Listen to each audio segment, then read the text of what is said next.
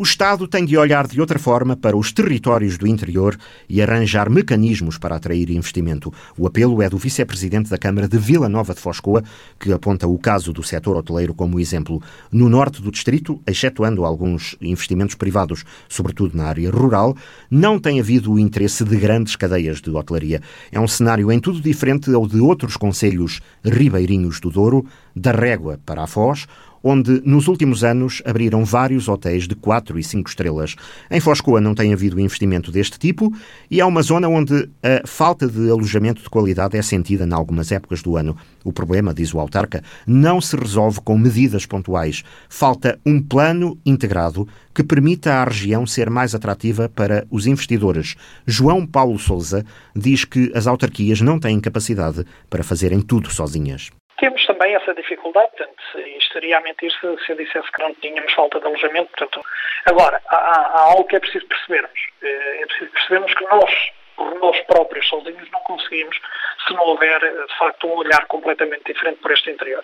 Não são medidas avulsas, não, não são medidas pontuais, não é, não faz sentido, não faz sentido que hoje se olhe para o interior, que se fale muito do interior e que não se faça nada pelo interior.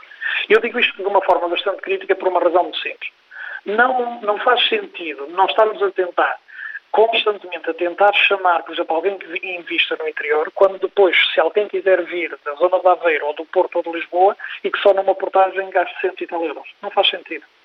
E, portanto, enquanto não houver uma discriminação positiva a sério, a sério, não vamos ter sempre essa dificuldade. Todos os autarcas, eu contacto com todos os autarcas do Douro, com autarcas do, do, do Distrito da Guarda, fundamentalmente, e todos temos a mesma opinião todos temos a mesma, todos pensamos da mesma forma.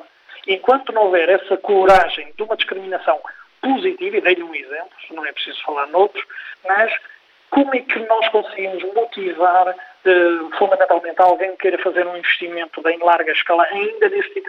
Investir na régua é completamente diferente do que investir, por exemplo, em Foscoa, em Moncurva, em Freixo Espadacito. É completamente diferente. E vai continuar a ser diferente se o Governo não olhar para as regiões do interior de outra forma.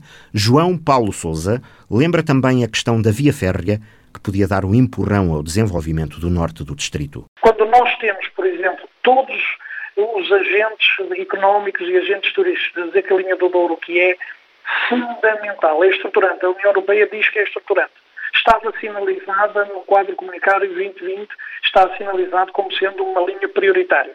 Pois para nós, para, digamos, eh, os agentes políticos de, de, digamos, de Cabo Burgo, digamos assim, de uma forma transversal, dizem que não é prioritária. Portanto, é muito difícil lutarmos contra isso. Portanto, a mim interessa mais é aquilo que a gente consegue fazer. Estamos receptivos a qualquer tipo de investimento, muito bem, mas que seja um investimento estruturante, não pode ser conjuntural, porque senão, quer dizer, pôr aqui uma empresa só por pôr e depois uh, ir para outro emprego passado 10 anos, isso também não interessa. Depois temos, ficamos com outro problema nas mãos. Agora, há que haver uma discriminação a sério, positiva, e, portanto, nesse sentido, tardem em aparecer. E, e este investimento privado, em termos de uma das grandes linhas, por exemplo, hotéis, eh, tem essa dificuldade, porque depois sabe perfeitamente que há outras coisas que estão à volta e não conseguem. Nas regras não conseguem, porque estão a 50 minutos, praticamente ou nem tanto, de, de, de, do aeroporto e tudo isso, e temos dificuldade. De facto, que ainda temos um país a duas velocidades e que toda a gente fala nisso. Há aqui qualquer coisa que não está há aqui qualquer coisa que não está a funcionar. Não são medidas avulsas, medidas de pormenor que resolvem o problema. Tem que ser uma discriminação a sério e, pronto. E, e, nesse sentido eu acho que se poderia, poderia de facto olhar para este interior, para este, para este distrito da Guarda e, e concordo plenamente com todas as outras intervenções que os autarcas fazem, mas no fundo acabamos depois por... Uh, não fazer, não fazer essa discriminação a sério. Há tanto tempo que se discute o país a duas velocidades, mas avanços há poucos ou nenhums. É o lamento do vice-presidente da Câmara de Vila Nova de Foscoa.